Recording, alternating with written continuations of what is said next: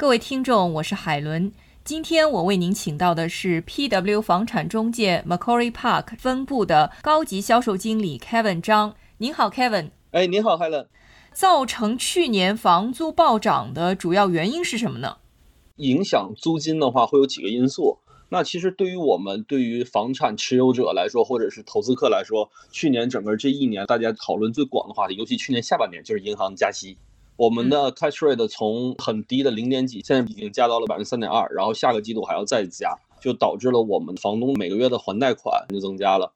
同样，比如说我贷款八十万，我可能在疫情期间我的利息可能在百分之二左右。那我每年可能我只要花一万六千块钱的利息就够了，但是我的利息从百分之二涨到了百分之四，那我相当于 double 了，我每年要三万两千块钱的这个利息。那这个钱我要从哪儿出呢？那大家作为房东有投资房的话，我这个钱我肯定不能自己贴进去，对吗？那我肯定要挨到租客身上。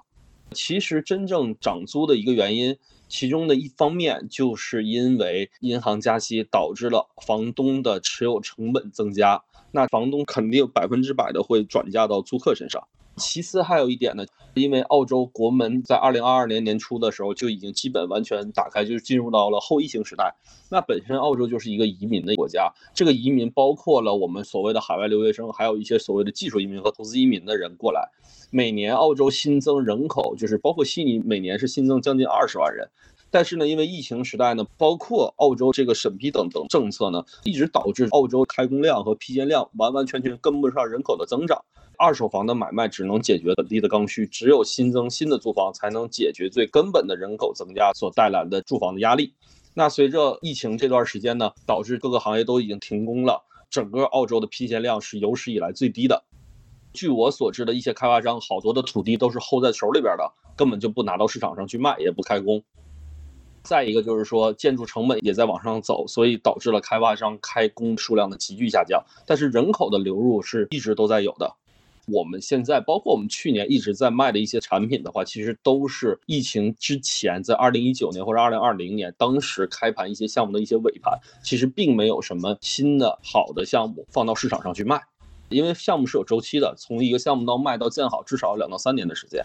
但是这两到三年的时间，这个人口的流入是一直都有的，所以还是导致了租房的人多。本来一个人就是一个 inspection，可能只有两三家人看，然后国门一开放，包括新增留学移民的数量，包括大学取消网课的这些政策的实施，移民突然过来之后，一个 inspection 变成二十组租客，那租金自然而然就是价高者得了。嗯，就是说过来的移民太多，但是房源太少，移民只能选择的就是先租房，对吧？对，我给您举个例子啊，就是说个事实哈，因为我们公司是在 Macquarie Park 嘛，我记得应该是去年七月份的时候开放的一个两房公寓。那正常的时候，疫情期间这个两房公寓的租金是从七百块钱一周降到了六百二。然后当时呢，因为我们没有做好这个准备，说这个租金上涨或者怎么样的，我们当时开放的时候标的是六百八十块钱一周。嗯。然后当时开放的时候，一共来了三十组租客。哦天哪，好火爆！对，就是整个电梯就被挤炸掉了，我租房的同事都懵了。好多人说 Macquarie Park 供应量多呀，没有那么多人住啊。其实你实实在在看的，Macquarie 近几年吧，刚刚成交的那些房子还是那几栋楼，它有一些项目是在盖，但是我们还没在成交呢。嗯，那么在过去一年里，墨尔本录得了全澳租房房源最大的降幅度，以及租房需求量最大的增幅，这是为什么呢？其实墨尔本本身的一个最大的问题是在于什么呢？因为就是墨尔本的这个政府的这个审批，包括布里斯班也好，他们对于房子的这个审批没有新州这么严格。就是在布里斯班或者在墨尔本的话，你想盖多高就可以盖多高，你想盖多少层就可以盖多少层，但是在悉尼不行。嗯嗯。所以墨尔本，尤其我们好多，我也知道，我周围也有人买了墨尔本的这个 CBD 的公寓。然后买了这么多年也不涨不涨的原因，就是因为它的供应量其实还是蛮大的。嗯，那么最近全国房产租赁市场到底是怎样的一个情况呢？那我们以悉尼为例吧，就是现在的话呢，其实租金上涨的幅度已经没有原来那么大了。这个其实就像我刚才说的，就是从银行加息的这个尺度能看出来，因为我们现在的 cash rate 是百分之三点一五。然后呢，其实它呢，就是每次每个季度加息是每次增长百分之零点二五，它的这个增幅已经没有之前那么凶猛了。而且好多专家，包括我跟银行内部的一些朋友在聊天，包括一些金融行业的大佬在聊天的时候，我们都在聊一个话题，就是澳洲这个利息这个 cash rate 究竟会涨到多少，会有所放缓。那其实大家给出来的一个不谋而合的数据，就是百分之三点八到百分之四点二这个期间，利息到这个期间的话就会放缓。为什么呢？因为到这个时候的话，基本上澳洲的这个因为疫情时代政府印钱导致这个高额的通货膨胀率会降下来。降下来之后，cash rate 放缓，放缓了之后呢，就会维稳到一段时间，然后就会慢慢再降下来。那其实对于房东来说的话，那相当于我的利息就不会再涨了。那不会再涨的话，我既然也有限定稳定的租客和我的房子已经能租得出去了，我就没有必要再把租金再往上调。所以就是导致现在为什么说租金上涨有所放缓，因为它已经涨过了。嗯。对，但是呢，因为就像我刚才说的，其实现在不断的有新的人口的流入，在一个房子的供应量跟不上，所以它的这个控制率目前来说是澳洲有史以来的最低点。嗯，正如您刚才所说的啊，现在租金上涨速度放缓，但是呢，大多数州府城市和乡村地区的租金仍然在上涨，那房产的空置率呢也很低，这又是什么原因呢？就像我刚才说的，就是一个是供应量的问题。那其实你像我们会涉足一些带地别墅的项目，或者说我们其实主攻的一些就是带地别墅的项目。我们觉得一个项目拿出来，哇，好多套啊，就是一百套、两百套的这种。但是其实我们这种感觉上来说，因为如果是同时再建一百套带地别墅的话，就是大家的那种直观感觉，我的天呐，这块地好大，应该要建多少房子？但是我们实际考虑一下，一个三房或者一个四房的带地别墅，是不是只能住一家人，对吗？嗯。这个一家人的话，基本上是三口之家或四口之家。那么也就是说，我们新建这一百套的带地别墅的项目，只能解决四百到五百人的一个住房需求。我还有一个数据，因为我最近在推一个新的项目哈，这个项目旁边是悉尼最大的一个就业园区，那个就业园区在翻新，以后要新增一万七千多个就业的岗位。那新增这一万七千个就业的岗位，是不是就意味着新的一万七千个家庭要住在这个里边？嗯，住在这个附近或周边。那现在这个周边有多少项目在卖，或者有多少项目在盖呢？不超过一千套。那这个工业园区政府已经时间点很明确了，就二零二六年之前要建好的。我们现在是二零二三年到二零二六年这段期间要建好的房子，也就是说，它今年必须要拿到市场上去卖，否则的话，两年时间建不好。那今年有多少房子会拿到市场上去卖呢？有没有一千套都不一定，就是还是一直长期保持一个供不应求的一个状态。嗯，那么悉尼租金最昂贵和最便宜的生活区在哪儿呢？啊，这个题你真问住我，最昂贵的，因为我知道的一些东区的一些地方，比如说 Bar Cruise 啊、Rose Bay 啊、Little Bay 这些地方，那些好了一点的 house 带水景的 house，那可能一年的租金可能要三十万到四十万一年哦。嗯，对，然后便宜的地方的话呢，现在基本上你在悉尼你很难找到特别便宜的房子。我们说整租哈，那基本上一周的话，我们说一个可能如果是正常家庭生活的话，两房，如果你租一个 house 或者是说一个两房公寓的话，最便宜的地方也就五百到六百块钱一周。那这些地方的话呢，就是可能有一些我们讲说比较成熟的老旧的社区可能会好一点。比如说呢？比如说像赫斯特、坎普西啊这种传统意义上老旧的华人区。哦，Hurstville、Campsie，嗯，哦那边对对对，那边华人挺多的。对，如果大家想要降低生活成本的话，也可以去考虑一下那些地方。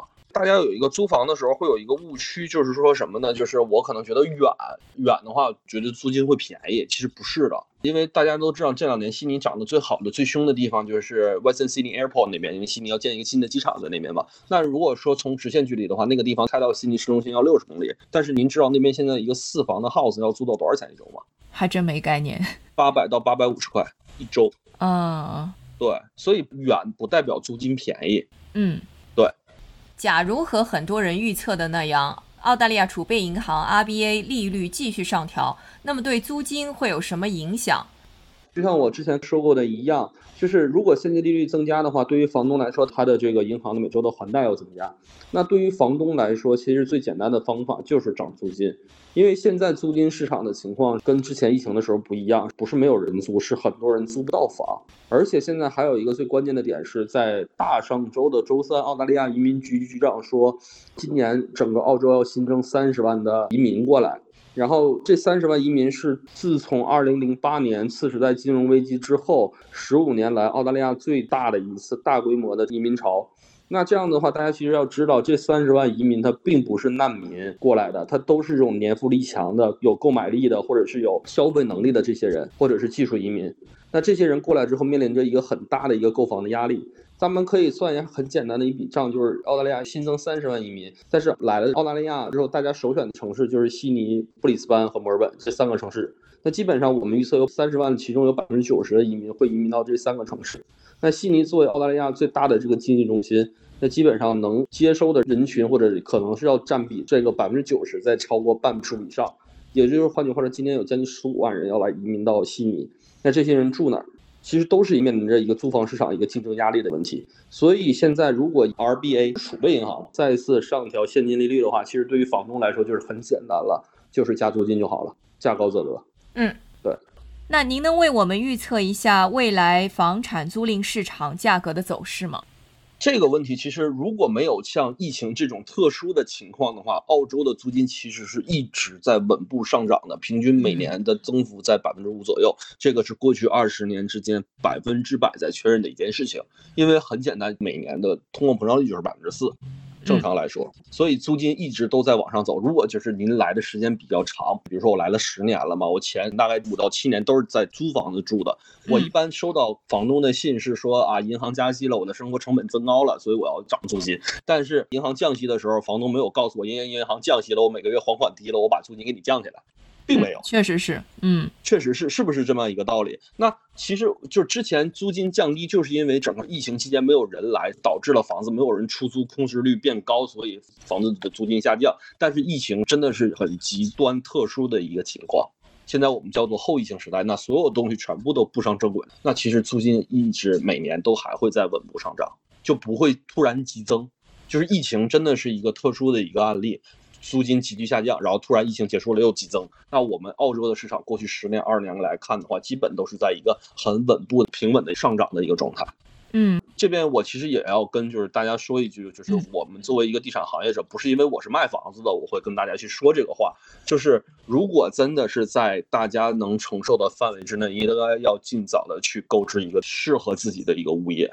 租房的话，真的是一直在给别人还房贷。